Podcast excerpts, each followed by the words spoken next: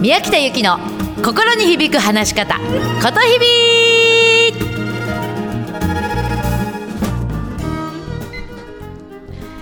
皆さんおはようございます。ことひびの宮北由紀です。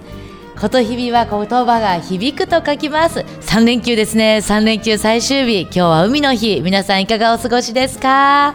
えー、通常私は東京で、えー、話し方スクールをやっているんですけれどももう全国では回っています。もう土日休日っていうのは私一番稼ぎ時っちゃ変なんですけれども普通にセミナーをやっています。今日も皆さんとまずは仕事前に楽しく、えー、こんな風におしゃべりできること本当に嬉しく思っています。ぜひねこの番組にもコミュニケーションそれから人間関係話し方何か質問あったらどしどしと番組までお寄せください。メールアットマーク 775fm.com mail アットマーク 775fm.com でございます。お待ちしております。さあ、今日はね、えちょっといただいた質問の中でね、説得力ある喋り、説得力話ある話し方をしたいっていう質問があるので、ちょっとそこにお答えしますね。あのね、説得力を持たせる話をするにはね、もうまずズバリ。話そうではなくて、この人に何かを話そうっていう意気込みよりも、まずね、伝えようっていう気持ちで言ってほしいので、伝えぞ、伝えるぞって。で、一文を短くしてもらいたいの。これが今日伝えたいこと。一文を短く。要するに、えっ、ー、と、一文に言いたいことは一個。うん。で、丸を多く使う感じね。何々で、何々で、何々でって点で繋がないで、丸をいっぱい使うの。過剰書きっぽく話せっていうふうに自分で覚えといて。でね、要は、一文が長い人っているじゃない。何々で、何々で、何々でって。そういう人っていうのは、まずね、思考があやふや。自分でも何言ってるかわからなくなっちゃうのね。うん。で、当然聞いている方も、この人何が言いたいんだろうってわからなくなっちゃう。なので、えっ、ー、と、ビシッと一文短くすることによって、例えばさ、選手先生とかってあるじゃない？選手先生って一文短いでしょ？ビシッと。何々します何々しますって。何々宣言しますみたいな。そうすると、相手にすごく届くでしょ？なので、言い切る表現で一文を短くすれば、すごく相手に説得力あるように伝わる。じゃあ、一文を短くするためにはどうしたらいいか？言った時に、今もちょっと言ったけれども、一文に言いたいことは一個。うん。二個も三個も盛り、あの、ま、あの、盛り込まないこと。あとね、回りくどい表現避けて、どうしてもあ相手の顔色を伺って言おうとすると、とっても言い方が回りくどくなるのね。なので、言い切る。っていう表現をちょっとあの心がけてみてください。あと敬語の使い方も注意ね。敬語を使いすぎるとこれもすごく回りくどくなるから結局説得力は非常になくなっちゃう。なので敬語の使いすぎにも気をつけてみましょう。はい。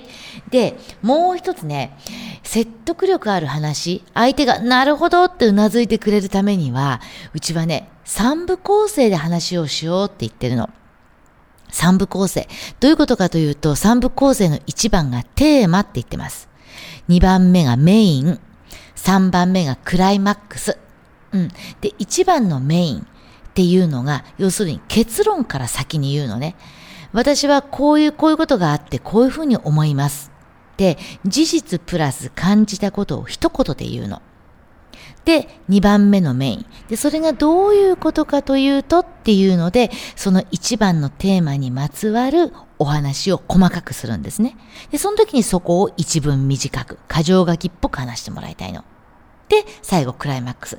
ということで私はこれに関してこう思います。で、もう一度テーマを言うのね。うん。そうすると、まずテーマで結論を言うことによって、話しているあなたも、あ、私はこれからこれに対して話すんだぞって意識づけができるわけ。で、当然聞いている相手も、あ、この人はこれについて話をするんだなっていうのがわかるから、お互いに同じゴールを見ながら話が進んでいくのね。そうすると非常にイメージは湧きやすい。で、また説得力もある。なので、合わせて3部構成で話すっていうことを意識してやってみてください。はい。でね、あの、先週からね、いろいろ私がこの役者時代の失敗話とか、そんなこともいろいろさせてもらってるんだけどね、そもそも私がこの元凶を起こしたきっかけっていうのが、私自身役者時代にね、監督に気に入られる芝居しかできなかった自分がすごく多かったの。うん。えっと、私はにとって監督に言われた通りにやる芝居がいい芝居だと思ってたのね。でもよく監督は宮北の感じる芝居をしろっていうわけ。でも私はそれがよくわからなかった。で、すごく苦しんで苦しんで、もうこんな自分嫌だってすごく思ってたのね。で、まあ、そのとどめを刺したの、とどめを刺したのがさ、忘れもしない。あの、世界の蜷川幸雄さんって演出家ご存知ですか？あの方のね、舞台に私初めて着いたわけ。近松真珠物語っていう遊女だけで80人ぐらい出てくるお芝居につけたのね。で、私はセリフもまだ何にもない40人ぐらいその中で遊女が出てくるんだけども、40人の遊女の中の遊女その3みたいな役だったわけ。でね、舞台の冒頭のシーンで、車ね、あの遊郭で、寄ってきや、寄ってきやってこうやって男の人を引くわけですよ。うん。で、男の人引いてると、2階のお屋敷から、今日は大盤振る舞いじゃーバーって金貨を振りまく、あの、お金持ちの人がいるわけ。で、その人の金貨をわーって拾って、そのまま袖にはける。っていう、それだけの役の遊女その3みたいな役だったのね。で、お芝居って稽古があるわけさ。で、稽古があった時に、今日は、えっ、ー、と、私はま浴衣であの着物でお稽古をするんだけれども、その今日は大盤振る舞いじゃ、バーってこう金貨を振りまいた時に、私、わーってこう拾ったらね、なんかわかんないんだけど、足にさ、着物の裾が引っかかったわけ。で、稽古場でズコーンって焦げたわけよ。でも、焦げても何でも、この金貨拾って、袖にはけなきゃいけないから、ほふ前進状態でこう、なんていうの、金貨拾って、袖にはけたわけ。そしたら、あの、世界の蜷川幸雄先生が、宮北その芝居いいって褒めてくれたわけ。で、その時に私さ、やったと。ね。まず、あの世界の蜷川先生に宮北って名前を覚えてもらえた。しかも褒めてもらえた。セリフがもらえるかもしれない。まあ当然そう思うわけですよね。役者って本当に食うか食われるかの世界だから。で、次の日にまた同じシーンの稽古があったわけ。でも私の頭の中では、よし、今日もこけるぞ。もうそこにしか頭ないわけですよ。ね。で、大金持ちのご主人が今日大盤振る舞いじゃってバーって金貨を吹く。で、私がうわーっと拾う。ズコーンとこける。はけるってやったわけですよ。そしたら今度蜷川さんが私に対して、宮北余計な芝居するなって怒鳴るわけ。で、ちょっと待てと。昨日蜷川さんがいいと言ったから私はこけましたと。まあ、世界の蜷川幸雄といえども一言物申すと思って、私は稽古が終わった後に、蜷川さんって昨日こけたらすごくいいって言われたから今日私こけたんですけどっていうふうに言ったの。だから蜷川さん一言。俺にこびるような芝居すんな。って言われたのね。あー、やっちまったと。本当に落ち込んだ。でも本当にそんな自分が嫌で嫌で、仕事が一区切りついた時にね、私、その当時の事務所にお願いをして、実はね、3ヶ月山にこもったの。すごいでしょ。あの、もう自分が何が好きで、何が嫌いで、どういう時に何をどう感じるのかって、自分の感じ方がもうわかんなくなってたのね。だからね、山にこもったの。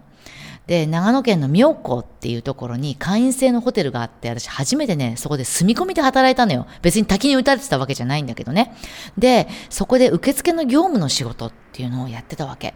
で、住み込みだから、働いているホテルがあって、そこからそうだな、250メートルぐらい下がったところに、あの、自分の住み込みの寮があったわけ。で、行った時は秋だったのね。山だから真っ赤に紅葉染まってたの。で、その250メートル降りていく両脇には、たくさんの黄色い花が咲いてたのね。で、私は毎日毎日、その黄色い花と真っ赤な景色を見ながら、あの、仕事をして往復してたわけ。で、その時に私毎日自分で日記つけてたのよ。自分をが感じる日記。と言ったって今見たら笑っちゃうよ。例えばさ、朝起きてブラックコーヒー3杯飲むと調子がいいとかそういう日記を。夜カレーを食べると胃もたれがするって。本当に自分が何を感じているのか、どういう状態なのかっていうのが分からなかったから、一つ一つ自分が感じていることを文字に起こしていったの。そうやってずっと山で住み込みで働いてたのね。そしたらある日さ、11月入った頃だったかな。朝、仕事が9時から始まるからね、8時40分ぐらいに行ってきますって寮の扉をガラッと開けたの。そしたら、昨日まで真っ赤で真っ黄色だったお花の景色が一面真っ白になってたのね。雪が降ったんだ。で、私は昨日まで自分の足元に咲いていた黄色い花がすごい気になって思わず雪をかき分けたの。そしたら、その黄色い花は何にも変わらない顔でそこに咲いていたのね。で、その時に私、ああ、黄色い花みたいになりたいって思ったの。黄色い花はね、雪が降ったからって言って、僕見て、ここに咲いてるの見て見てって言って飛び出していくわけじゃない。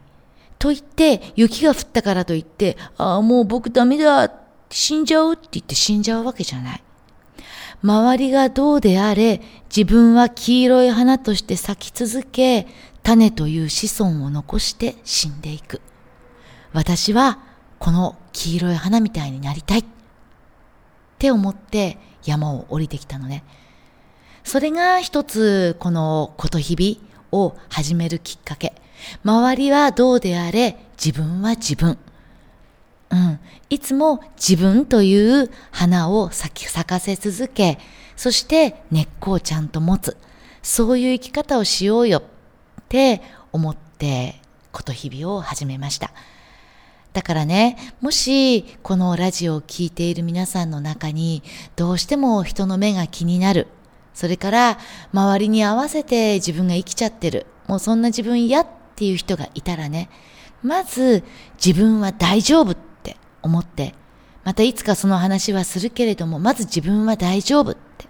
で、自分が感じたことを信じる強さを持ってもらいたいんだ。これ超大切。自分が感じたことを信じる強さを持つ。それは誰にも迷惑かけないからね。まずそこからやってみよう。私もそうやって少しずつ少しずつやって自分の感じたことを人前で言えるようになったんだ。うん。皆さんが自分らしく話せるようにいろんな話し方をこうやってお伝えをしています。ぜひね、あの、メルマガ、ことひび通信っていうのも毎日お昼12時ぐらいに発信しています。メルマガ宮北でぜひ検索して登録してみてください。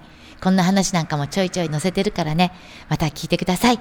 さあ、それでは今日の一曲です。私がなんかこうね、キューンって思った時にいつも励まされる曲なんだ。ピーポ・ブライソン、A Whole New World。うまく話すな。心込めて話してね。じゃあね。またね。今日も面白い一日お過ごしください。